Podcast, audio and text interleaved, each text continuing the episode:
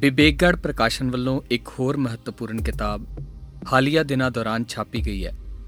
ਕਿਤਾਬ ਦਾ ਸਰਲੇਖ ਹੈ, ਪੰਜਾਬ ਵਿੱਚ ਸ੍ਰੀ ਗੁਰੂ ਗ੍ਰੰਥ ਸਾਹਿਬ ਜੀ ਦੀ ਬੇਅਦਬੀ ਦੀਆਂ ਘਟਨਾਵਾਂ ਤੇ ਜਸਟਿਸ ਰਣਜੀਤ ਸਿੰਘ ਕਮਿਸ਼ਨ ਦਾ ਅੰਤਿਮ ਜਾਂਚ ਵੇਰਵਾ, ਭਾਗ ਪਹਿਲਾ। ਪਿੰਡ ਬੁਰਜ ਜਵਾਹਰ ਸਿੰਘ ਵਾਲਾ, ਬਰਗਾੜੀ ਗੁਰੂਸਰ ਅਤੇ ਮਲਕੇ ਵਿੱਚ ਬੇਅਦਬੀ ਦੀਆਂ ਘਟਨਾਵਾਂ ਅਤੇ ਕੋਟਕਪੁਰਾ ਤੇ ਬਹਿਬਲ ਕਲਾਂ ਵਿੱਚ ਪੁਲਿਸ ਵੱਲੋਂ ਗੋਲੀ ਚਲਾਉਣ ਦੀਆਂ ਘਟਨਾਵਾਂ। ਵਿਵੇਕਗੜ ਪ੍ਰਕਾਸ਼ਨ ਵੱਲੋਂ ਬਤੌਰ ਪ੍ਰਕਾਸ਼ਕ। ਇਸ ਕਿਤਾਬ ਬਾਰੇ ਭੂਮਿਕਾ ਵਜੋਂ ਛਾਪੀ ਗਈ ਲਿਖਤ ਅਸੀਂ ਅੱਜ ਤੁਹਾਡੇ ਨਾਲ ਸਾਂਝੀ ਕਰਨ ਜਾ ਰਹੇ ਹਾਂ। ਲਿਖਤ ਦਾ ਸਰਲੇਖ ਹੈ, ਪ੍ਰਕਾਸ਼ਕ ਵੱਲੋਂ ਲੇਖੇ ਬਾਰੇ ਜਾਣਕਾਰੀ। ਇਸ ਲਿਖਤ ਵਿੱਚ ਕਿਹਾ ਗਿਆ ਹੈ ਕਿ ਸਿੱਖਾਂ ਦੇ ਭਾਵਨਾਤਮਕ ਜਗਤ ਵਿੱਚ ਗੁਰੂ ਸਾਹਿਬ ਦਾ ਅਦਬ ਕੇਂਦਰੀ ਸਥਾਨ ਰੱਖਦਾ ਹੈ। ਗੁਰੂ ਸਾਹਿਬ ਦੇ ਅਦਬ ਵਿੱਚ ਆਈ ਢਿੱਲ ਜਾਂ ਉਕਾਈ ਸਿੱਖ ਹਿਰਦਿਆਂ ਉੱਤੇ ਸੱਲ ਵਾਂਗ ਉਕਰੀ ਜਾਂਦੀ ਹੈ। ਇਤਿਹਾਸ ਇਸ ਗੱਲ ਦੀ ਗਵਾਹੀ ਭਰਦਾ ਹੈ ਕਿ ਸਿੱਖਾਂ ਨੇ ਗੁਰੂ ਸਾਹਿਬ ਦੇ ਸਤਕਾਰ ਲਈ ਜਾਨਾਂ ਨਿਸ਼ਾਵਰ ਕੀਤੀਆਂ, ਸ਼ਹਾਦਤਾਂ ਦੇ ਜਾਮ ਪੀਤੇ ਅਤੇ ਗੁਰੂ ਅਦਬ ਵਿੱਚ ਖਲਲ ਪਾਉਣ ਵਾਲੇ ਦੁਸ਼ਟਾਂ ਨੂੰ ਸੋਧਿਆ। ਭਾਵੇਂ ਅੱਜ ਸਿੱਖਾਂ ਦੇ ਸਮੂਹਿਕ ਅਤੇ ਨਿੱਜੀ ਜੀਵਨ ਵਿੱਚ ਕਈ ਤਰ੍ਹਾਂ ਦੀ ਢਿੱਲ ਮਠਾਈ ਹੈ ਅਤੇ ਸਮੂਹਿਕ ਕੇਂਦਰੀ ਧੁਰੇ ਦੀ ਭੂਮਿਕਾ ਵਾਲੀਆਂ ਸੰਸਥਾਵਾਂ ਵੀ ਕਾਲ ਦੇ ਪ੍ਰਭਾਵ ਹੇਠ ਆਪਣੀ ਬਣਦੀ ਜ਼ਿੰਮੇਵਾਰੀ ਨਿਭਾਉਣ ਤੋਂ ਅਸਮਰੱਥ ਨੇ ਅਤੇ ਕਈ ਤਾਂ ਸਿੱਧੇ ਅਸਿੱਧੇ ਤਰੀਕੇ ਨਾਲ ਗੁਰੂ ਦੋਖੀਆਂ ਦਾ ਹੀ ਪੱਖ ਪੂਰੀ ਜਾਂਦੀਆਂ ਨੇ। ਪਰ ਫਿਰ ਵੀ ਸਿੱਖ ਜਗਤ ਦੀ ਸਮੂਹਿਕ ਚੇਤਨਾ ਵਿੱਚ ਗੁਰੂ ਸਾਹਿਬ ਦਾ ਅਦਬ ਕੇਂਦਰੀ ਸਥਾਨ ਹੀ ਰੱਖਦਾ ਹੈ। ਇਹੀ ਕਾਰਨ ਹੈ ਕਿ ਗੁਰੂ ਸਾਹਿਬ ਦੇ ਅਦਬ ਵਿੱਚ ਖਲਲ ਦੀ ਕੋਈ ਵੀ ਘਟਨਾ ਸਿੱਖ ਹਿਰਦਿਆਂ ਨੂੰ ਬੁਲੰਦਰ ਦਿੰਦੀ ਹੈ। ਸਾਲ 2015 ਦਾ ਵਰਾ ਇਸ ਪੱਖੋਂ ਸਿੱਖਾਂ ਲਈ ਬਹੁਤ ਭਾਰੀ ਰਿਹਾ। ਜਿੱਥੇ ਗੁਰੂ ਸਾਹਿਬ ਦੇ ਅਦਬ ਦੀਆਂ ਘੋਰ ਉਲੰਘਣਾਵਾਂ ਕਰਦਿਆਂ ਦੁਸ਼ਟ ਬਿਰਤੀ ਲੋਕਾਂ ਨੇ ਸਾਹਿਬ ਸ੍ਰੀ ਗੁਰੂ ਗ੍ਰੰਥ ਸਾਹਿਬ ਜੀ ਦੇ ਸਰੂਪ ਸਹਿਬਾਨ ਦੀਆਂ ਘੋਰ ਬੇਅਦਬੀਆਂ ਕੀਤੀਆਂ ਉੱਥੇ ਦੂਜੇ ਪਾਸੇ ਪ੍ਰਮੁੱਖ ਸਿੱਖ ਸੰਸਥਾਵਾਂ ਅਤੇ ਪੰਜਾਬ ਦੀ ਸੱਤਾਧਾਰੀ ਸਰਕਾਰ ਆਪਣੀ ਬਣਦੀ ਜ਼ਿੰਮੇਵਾਰੀ ਨਿਭਾਉਣ ਵਿੱਚ ਪੂਰੀ ਤਰ੍ਹਾਂ ناਕਾਮ ਰਹੀ। ਸ਼੍ਰੋਮਣੀ ਗੁਰਦੁਆਰਾ ਪ੍ਰਬੰਧਕ ਕਮੇਟੀ ਅਤੇ ਤਖਤ ਸਹਿਬਾਨ ਦੇ ਜਥੇਦਾਰਾਂ ਵੱਲੋਂ ਇਸ ਸਮੇਂ ਨਿਭਾਈ ਭੂਮਿਕਾ ਕਿਸੇ ਵੀ ਤਰ੍ਹਾਂ ਕੇਂਦਰੀ ਸਿੱਖ ਸੰਸਥਾਵਾਂ ਵੱਜੋਂ ਉਹਨਾਂ ਦੀ ਬਣਦੀ ਜ਼ਿੰਮੇਵਾਰੀ ਦੇ ਮਾਪਦੰਡਾਂ ਉੱਤੇ ਪੂਰੀ ਨਹੀਂ ਉਤਰਦੀ। ਸਗੋਂ ਉਹਨਾਂ ਦੀਆਂ ਤਤਕਾਲੀ ਕਾਰਵਾਈਆਂ ਤੇ ਭੂਮਿਕਾ ਸਿੱਖਾਂ ਦੀ ਸ਼ਰਮਿੰਦਗੀ, ਦੁੱਖ ਅਤੇ ਰੋਹ ਦਾ ਸਬਬ ਹੀ ਨੇ ਗੁਰੂ ਦੋਖੀ ਸਿਰਸੇ ਵਾਲੇ ਸਾਧ ਨੂੰ ਪੰਜ ਸਿੰਘ ਸਹਿਬਾਨ ਵੱਲੋਂ ਕਥਿਤ ਮਾਫੀ ਦਿੱਤੇ ਜਾਣਾ। ਉਸ ਮਾਫੀ ਦੇ ਪ੍ਰਚਾਰ ਲਈ ਸ਼੍ਰੋਮਣੀ ਗੁਰਦੁਆਰਾ ਪ੍ਰਬੰਧਕ ਕਮੇਟੀ ਵੱਲੋਂ ਗੁਰੂ ਦੀ ਗੋਲਕ ਵਿੱਚੋਂ 90 ਲੱਖ ਰੁਪਏ ਖਰਚ ਕਰਨੇ। ਗੁਰੂ ਸਾਹਿਬ ਦੀ ਬੇਅਦਬੀ ਦੇ ਮਾਮਲੇ ਵਿੱਚ ਸਿੱਖ ਜਗਤ ਦੀਆਂ ਭਾਵਨਾਵਾਂ ਦੀ ਤਰਜਮਾਨੀ ਕਰਨ ਵਿੱਚ ناکਾਮ ਰਹਿਣਾ ਆਦ ਅਜਿਹੇ ਕਾਰਨ ਬਣੇ ਕਿ ਸਿੱਖ ਮਨਾਂ ਵਿੱਚੋਂ ਇਹਨਾਂ ਸੰਸਥਾਵਾਂ ਦੀ ਸਾਖ ਬੁਰੀ ਤਰ੍ਹਾਂ ਖੁਰ ਗਈ। ਹਾਲੀਆ ਸਮੇਂ ਵਿੱਚ ਇਹਨਾਂ ਸੰਸਥਾਵਾਂ ਦਾ ਵਿਹਾਰ ਦਰਸਾਉਂਦਾ ਹੈ ਕਿ ਇਹਨਾਂ ਵੱਲੋਂ ਘੋਰ ਬੇਅਦਬੀ ਦੇ ਇਹਨਾਂ ਕਾਂਡਾਂ ਨੂੰ ਤਕਰੀਬਨ ਵਿਸਾਰ ਦਿੱਤਾ ਗਿਆ ਜਾਂ ਉਸ ਬਾਰੇ ਸਰਸਰੀ ਤਰੀਕੇ ਨਾਲ ਜ਼ਿਕਰ ਹੀ ਕੀਤਾ ਜਾਂਦਾ ਹੈ। ਦੂਜੀ ਧਿਰ ਪੰਜਾਬ ਵਿੱਚ ਸੂਬੇਦਾਰੀ ਦੀ ਸੱਤਾ ਉੱਤੇ ਕਾਬਜ ਹੋਣ ਵਾਲਿਆਂ ਦੀ ਹੈ। ਸਾਲ 2015 ਵਿੱਚ ਸ਼੍ਰੋਮਣੀ ਅਕਾਲੀ ਦਲ ਬਾਦਲ ਦੀ ਸਰਕਾਰ ਸੀ। ਇਸ ਸਰਕਾਰ ਵੱਜੋਂ ਬੁਰਜ ਜਵਾਹਰ ਸਿੰਘ ਵਾਲਾ ਪਿੰਡ ਦੇ ਗੁਰਦੁਆਰਾ ਸਾਹਿਬ ਵਿੱਚੋਂ ਸਾਹਿਬ ਸ੍ਰੀ ਗੁਰੂ ਗ੍ਰੰਥ ਸਾਹਿਬ ਜੀ ਦਾ ਸਰੂਪ ਚੋਰੀ ਕਰਨ ਦੇ ਮਾਮਲੇ ਵਿੱਚ ਡੇਰਾ ਸਿਰਸਾ ਦੇ ਪੈਰੋਕਾਰਾਂ ਦਾ ਹੱਥ ਹੋਣ ਦੇ ਪ੍ਰਤੱਖ ਸੁਰਾਗ ਹੋਣ ਦੇ ਬਾਵਜੂਦ ਇਸ ਮਾਮਲੇ ਵਿੱਚ ਅੱਤ ਦਰਜੇ ਦੀ ਢਿੱਲ ਵਿਖਾਈ ਗਈ। ਇਸ ਤੋਂ ਬਾਅਦ ਬਰਗਾੜੀ ਪਿੰਡ ਵਿਖੇ ਗੁਰੂ ਸਾਹਿਬ ਦੀ ਘੋਰ ਬੇਅਦਬੀ ਹੋਣ ਤੋਂ ਬਾਅਦ ਕਾਰਵਾਈ ਦੀ ਮੰਗ ਕਰ ਰਹੇ ਸਿੱਖਾਂ ਉੱਤੇ ਪੁਲਿਸ ਵੱਲੋਂ ਲਾਠੀ ਚਾਰਜ ਅਤੇ ਗੋਲੀਬਾਰੀ ਕਰਕੇ ਸਾਕਾ ਕੋਟਕਪੁਰਾ ਅਤੇ ਸਾਕਾ ਬਹਿਬਲ ਕਲਾਂ ਵਰਤਾਏ ਗਏ। ਸਾਕਾ ਬਹਿਬਲ ਕਲਾਂ ਵਿੱਚ ਦੋ ਸਿੰਘ, ਭਾਈ ਕ੍ਰਿਸ਼ਨ ਭਗਵਾਨ ਸਿੰਘ ਅਤੇ ਭਾਈ ਗੁਰਜੀਤ ਸਿੰਘ ਨਿਆਮੀ ਵਾਲਾ ਪੁਲਿਸ ਗੋਲੀ ਨਾਲ ਸ਼ਹੀਦ ਕਰ ਦਿੱਤੇ ਗਏ। ਸਰਕਾਰ ਦੇ ਇਹਨਾਂ ਕਾਰਿਆਂ ਨੇ ਗੁਰੂ ਸਾਹਿਬ ਦੀ ਬੇਅਦਬੀ ਤੋਂ ਪੀੜਤ ਸਿੱਖ ਹਿਰਦਿਆਂ ਨੂੰ ਹੋਰ ਵੀ ਬਲੰਦਰ ਦਿੱਤਾ। ਦੁਨੀਆ ਭਰ ਵਿੱਚ ਸਿੱਖਾਂ ਨੇ ਆਪਣੇ ਰੋਹ ਦਾ ਪ੍ਰਗਟਾਵਾ ਕੀਤਾ।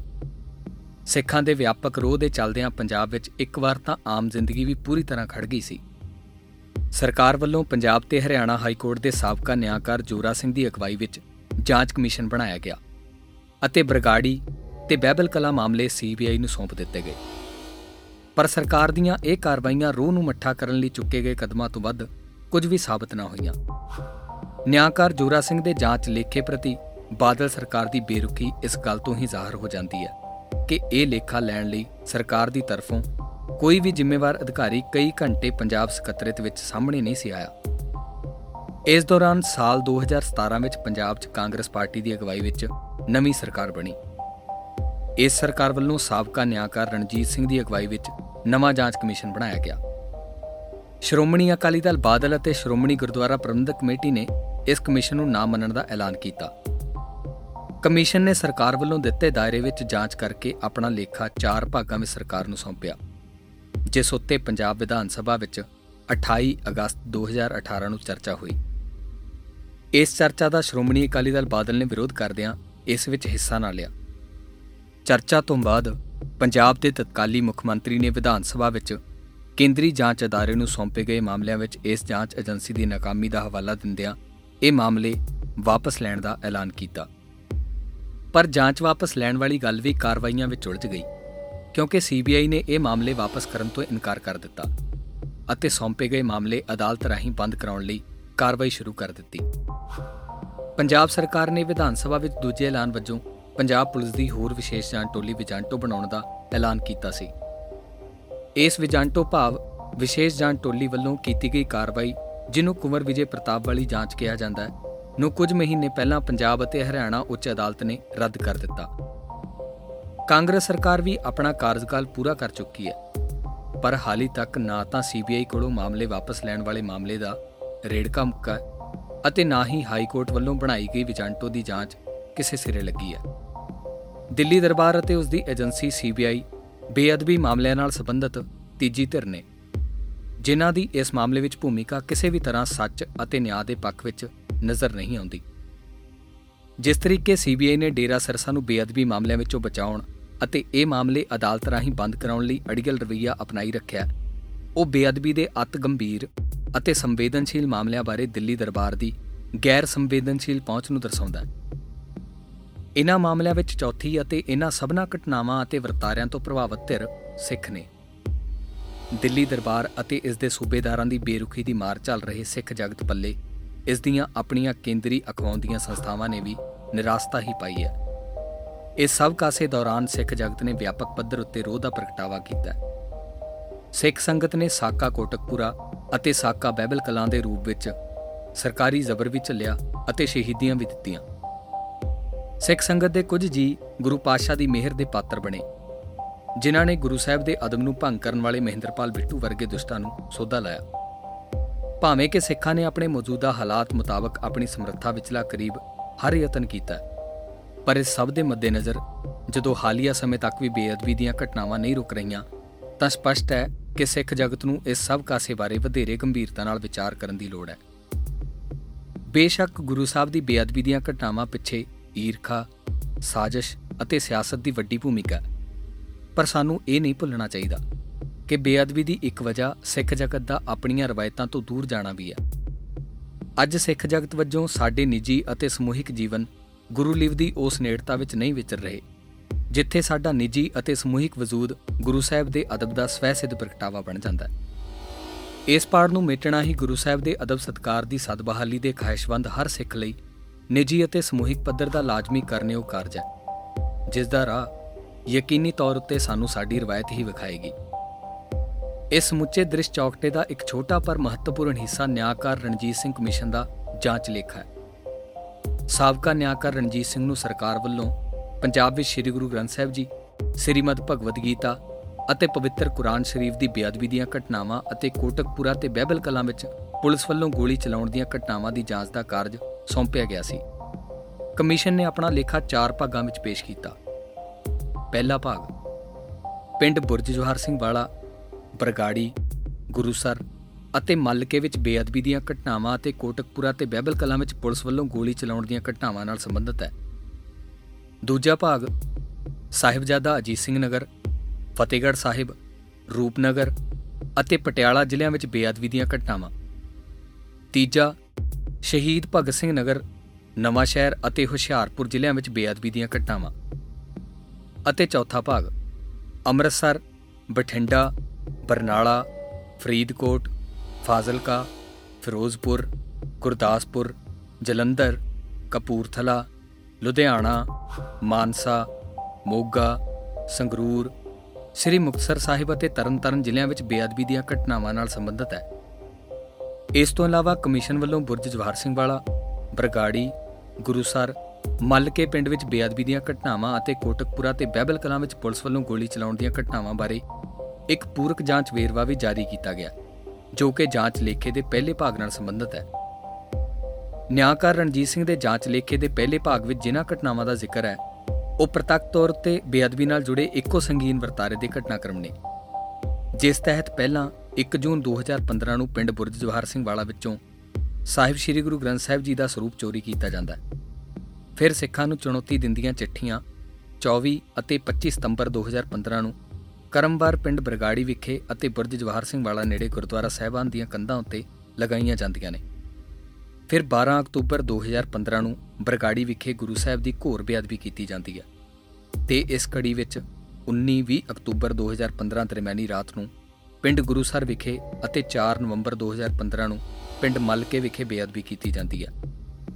ਇਸੇ ਦੌਰਾਨ 14 ਅਕਤੂਬਰ 2015 ਨੂੰ ਪੁਲਿਸ ਵੱਲੋਂ ਕੋਟਕਪੂਰਾ ਅਤੇ ਬਹਿਬਲ ਕਲਾਂ ਵਿੱਚ ਸਾਕੇ ਵਰਤਾਏ ਜਾਂਦੇ ਨੇ, ਜਿਨ੍ਹਾਂ ਵਿੱਚ ਕਈ ਲੋਕ ਜ਼ਖਮੀ ਹੁੰਦੇ ਨੇ ਅਤੇ ਬਹਿਬਲ ਕਲਾਂ ਵਿੱਚ ਦੋ ਸਿੰਘਾਂ ਦੀ ਸ਼ਹਾਦਤ ਹੁੰਦੀ ਹੈ। ਨਿਆਂਕਾਰ ਰਣਜੀਤ ਸਿੰਘ ਨੇ ਇਸ ਲੇਖੇ ਵਿਚਲੀਆਂ ਬੇਅਦਬੀ ਦੀਆਂ ਘਟਨਾਵਾਂ ਪਿੱਛੇ ਡੇਰਾ ਸਿਰਸਾ ਦਾ ਹੱਥ ਦੱਸਿਆ, ਜਿਸ ਬਾਰੇ ਕਮਿਸ਼ਨ ਨੇ ਪੁਲਿਸ ਜਾਂਚ ਦਾ ਹਵਾਲਾ ਵੀ ਦਿੱਤਾ। ਇਹ ਲੇਖਾ ਇਸ ਸਵਾਲ ਨੂੰ ਮੁਖਾਤਬ ਨਹੀਂ ਹੁੰਦਾ ਕਿ ਕੀ ਡੇਰਾ ਸਿਰਸਾ ਪਿੱਛੇ ਵੀ ਕੋਈ ਹੋਰ ਤਾਕਤ ਇਹਨਾਂ ਮਾਮਲਿਆਂ ਵਿੱਚ ਸ਼ਾਮਲ ਹੈ? ਸਿੱਖਾਂ ਵਿੱਚ ਇਹ ਗੱਲ ਦਾ ਭਾਰੂ ਅਹਿਸਾਸ ਹੈ ਕਿ ਬੇਅਦਬੀ ਦੀਆਂ ਘਟਨਾਵਾਂ ਵਿੱਚ ਡੇਰਾ ਸਿਰਸਾ ਦੀ ਸ਼ਮੂਲੀਅਤ ਤੋਂ ਇਲਾਵਾ ਵੀ ਇਸ ਪਿੱਛੇ ਕਿਸੇ ਹੋਰ ਤਾਕਤ, ਭਾਵ ਦਿੱਲੀ ਦਰਬਾਰ ਦਾ ਵੀ ਹੱਥ ਹੈ। ਜਿਹੜੀ ਇਹਨਾਂ ਮਾਮਲਿਆਂ ਵਿੱਚ ਵੀ ਅਤੇ 2017 ਦੇ ਮੌੜ ਬੰਬ ਧਮਾਕੇ ਦੇ ਮਾਮਲੇ ਵਿੱਚ ਵੀ ਡੇਰਾ ਸਿਰਸਾ ਦੀ ਢਾਲ ਬਣੀ ਹੋਈ ਹੈ। ਇਹ ਲੇਖਾ ਦਰਸਾਉਂਦਾ ਹੈ ਕਿ ਪੰਜਾਬ ਦਾ ਸੂਬੇਦਾਰੀ ਨਿਜ਼ਾਮ ਅਤੇ ਪੁਲਿਸ ਪ੍ਰਬੰਧ ਜਿਸ ਉੱਤੇ ਨਿਰਪੱਖਤਾ ਅਤੇ ਨਿਆਂ ਦੀ ਜ਼ਿੰਮੇਵਾਰੀ ਆਇਤ ਸੀ, ਨੇ ਕਿਵੇਂ ਨਾ ਸਿਰਫ ਆਪਣੀ ਬਣਦੀ ਜ਼ਿੰਮੇਵਾਰੀ ਨਹੀਂ ਨਿਭਾਈ ਬਲਕਿ ਇਸ ਦੇ ਉਲਟ ਜਾ ਕੇ ਕਾਰਵਾਈਆਂ ਕੀਤੀਆਂ। 1950 ਵਿੱਚ ਲਾਗੂ ਹੋਏ ਭਾਰਤੀ ਸੰਵਿਧਾਨ ਅਧੀਨ ਕੇਂਦਰੀ ਅਤੇ ਸੂਬਾ ਸਰਕਾਰਾਂ ਵੱਲੋਂ ਸਿੱਖ ਮਾਮਲਿਆਂ ਬਾਰੇ ਸ਼ੁਰੂ ਤੋਂ ਹੁਣ ਤੱਕ ਅਨੇਕਾਂ ਜਾਂਚਕਾਰ ਤੇ ਪੜਤਾਲੀਏ ਥਾਪੇ ਗਏ। ਪਰ ਬਹੁਤ ਥੋੜੇ ਮਾਮਲਿਆਂ ਵਿੱਚ ਅਜਿਹਾ ਹੋਇਆ ਕਿ ਪੇਸ਼ ਹੋਏ ਵੇਰਵੇ ਲੋਕਾਂ ਸਾਹਮਣੇ ਆਏ ਹੋਣ। ਅੱਗੋਂ ਅਜਿਹੇ ਵੇਰਵਿਆਂ ਦੇ ਆਧਾਰ ਉੱਤੇ ਕੋਈ ਅਮਲੀ ਕਾਰਵਾਈ ਹੋਈ ਹੋਵੇ, ਇਹ ਹੋਰ ਵੀ ਘੱਟ ਹੋਇਆ। ਇਸ ਪੱਖ ਤੋਂ ਵੀ ਇਸ ਜਾਂਚ ਲੇਖੇ ਦੀ ਅਹਿਮੀਅਤ ਹੈ ਕਿ ਇਸ ਮਾਮਲੇ ਵਿੱਚ ਅਜਿਹਾ ਹੋਇਆ ਕਿ ਪੜਤਾਲਕਾਰ ਨੇ ਆਪਣੀ ਜਾਂਚ ਪੂਰੀ ਕਰਕੇ ਸਰਕਾਰ ਨੂੰ ਲੇਖਾ ਵੀ ਸੌਂਪਿਆ ਅਤੇ ਸਰਕਾਰ ਨੇ ਉਸ ਨੂੰ ਜਨਤਕ ਕਰਦਿਆਂ ਉਸ ਬਾਰੇ ਆਪਣੀ ਤਰਫੋਂ ਕਾਰਵਾਈ ਵੀ ਕੀਤੀ ਹੈ।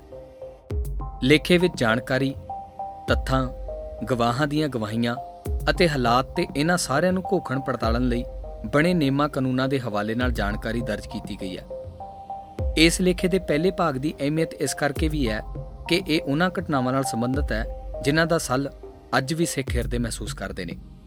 ਬਾਕੀ ਭਾਗ, ਖਾਸ ਕਰਕੇ ਸਾਹਿਬ ਸ੍ਰੀ ਗੁਰੂ ਗ੍ਰੰਥ ਸਾਹਿਬ ਜੀ ਦੀਆਂ ਪੰਜਾਬ ਵਿੱਚ ਹੋਰਨਾਂ ਥਾਵਾਂ ਉੱਤੇ ਹੋਈਆਂ ਬੇਅਦਬੀ ਦੀਆਂ ਘਟਨਾਵਾਂ ਵਾਲਾ ਭਾਗ ਵੀ ਸਾਡੇ ਮੌਜੂਦਾ ਸਮਾਜ ਦੇ ਹਾਲਾਤ ਜਾਂ ਤਰਾਜ਼ਦੀ ਨੂੰ ਸਮਝਣ ਦੇ ਪੱਖ ਤੋਂ ਅਹਿਮ ਨੇ। ਇਸੇ ਅਹਿਮੀਅਤ ਦੇ ਮੱਦੇਨਜ਼ਰ ਹੀ ਵਿਵੇਕਗੜ ਪ੍ਰਕਾਸ਼ਨ ਨੇ ਇਸ ਨੂੰ ਛਾਪਣ ਦਾ ਫੈਸਲਾ ਕੀਤਾ। ਇਹ ਲੇਖੇ ਦਾ ਮੂਲ ਅੰਗਰੇਜ਼ੀ ਤੋਂ ਪੰਜਾਬੀ ਵਿੱਚ ਉਲੱਥਾ ਕਰਵਾਉਣ ਲਈ ਇੰਗਲੈਂਡ ਵਾਸੀ ਪੰਥ ਅਤੇ ਪੰਜਾਬ ਦੇ ਦਰਦੀਆਂ ਅਤੇ ਅਦਾਰਾ, ਸਿੱਖ ਸਿਆਸਤ ਦੇ ਸਹਿਯੋਗੀਆਂ ਜਥੇਦਾਰ ਮਹਿੰਦਰ ਸਿੰਘ ਖੈਰਾ ਅਤੇ ਉਹਨਾਂ ਦੇ ਸਾਥੀਆਂ ਵੱਲੋਂ ਉਦਮ ਕੀਤਾ ਗਿਆ, ਜਿਸ ਤਹਿਤ ਪੰਜਾਬੀ ਉਲੱਥੇ ਦਾ ਇਹ ਮਹੱਤਵਪੂਰਨ ਕਾਰਜ ਸਰਦਾਰ ਗੁਰਵਿੰਦਰ ਸਿੰਘ ਨੇ ਕੀਤਾ। ਲੇਖਾ ਕਾਨੂੰਨੀ ਵਿਸ਼ੇ ਨਾਲ ਸੰਬੰਧਿਤ ਹੋਣ ਕਰਕੇ ਇਸ ਦਾ ਪੰਜਾਬੀ ਉਲੱਥਾ ਕਰਨਾ ਸੁਖਾਲਾ ਕਾਰਜ ਨਹੀਂ ਸੀ। ਪ੍ਰਕਾਸ਼ਕ ਵਜੋਂ ਸਾਨੂੰ ਇਸ ਉਲੱਥੇ ਦੇ ਮਿਆਰ ਬਾਰੇ ਤਸੱਲੀ ਹੈ ਕਿ ਉਲੱਥਾਕਾਰ ਨੇ ਮੂਲ ਲਿਖਤ ਦੇ ਚੌਕਟੇ ਨੂੰ ਹਰ ਸੰਭਵ ਤਰੀਕੇ ਨਾਲ ਬਰਕਰਾਰ ਰੱਖਦਿਆਂ ਕਹੀ ਜਾ ਰਹੀ ਗੱਲ ਦੇ ਭਾਵ ਨੂੰ ਮਾਂ ਬੋਲੀ ਪੰਜਾਬੀ ਵਿੱਚ ਬਿਆਨ ਕਰਨ ਦਾ ਹਰ ਸੰਭਵ ਯਤਨ ਕੀਤਾ ਹਥਲੀ ਸੈਂਚੀ ਵਿੱਚ ਹਾਲੀ ਲੇਖੇ ਦਾ ਪਹਿਲਾ ਭਾਗ ਪ੍ਰਕਾਸ਼ਿਤ ਕੀਤਾ ਜਾ ਰਿਹਾ ਹੈ। ਜੇਕਰ ਸਿੱਖ ਸੰਗਤ ਅਤੇ ਪਾਠਕ ਇਸ ਦੇ ਬਾਕੀ ਭਾਗਾਂ ਤੱਕ ਰਸਾਈ ਲਈ ਰੁਚੀ ਦਿਖਾਉਣਗੇ, ਤਾਂ ਅਸੀਂ ਇਸ ਦੇ ਬਾਕੀ ਭਾਗ ਵੀ ਜ਼ਰੂਰ ਛਾਪਾਂਗੇ। ਪ੍ਰਕਾਸ਼ਕ ਵਿਵੇਕੜ ਪ੍ਰਕਾਸ਼ਨ। ਸਰੋਤਿਓ, ਅਸੀਂ ਉਮੀਦ ਕਰਦੇ ਹਾਂ ਕਿ ਤੁਹਾਨੂੰ ਸਾਡੀ ਅੱਜ ਦੀ ਇਹ ਬੋਲਦੀ ਲਿਖਤ ਜ਼ਰੂਰ ਪਸੰਦ ਆਈ ਹੋਵੇਗੀ। ਜੇਕਰ ਤੁਸੀਂ ਇਹ ਕਿਤਾਬ ਮੰਗਾਉਣੀ ਚਾਹੁੰਦੇ ਹੋ, ਤਾਂ ਤੁਸੀਂ ਵਿਵੇਕਗੜ ਪ੍ਰਕਾਸ਼ਨ ਜਾਂ ਸਿੱਖ ਸਿਆਸਤ ਦੇ ਫੇਸਬੁੱਕ ਸਫਿਆਂ ਰਾਹੀਂ ਇਹ ਕਿਤਾਬ ਦੁਨੀਆ ਭਰ ਵਿੱਚ ਕਿਤੇ ਵੀ ਮੰਗਵਾ ਸਕਦੇ ਹੋ।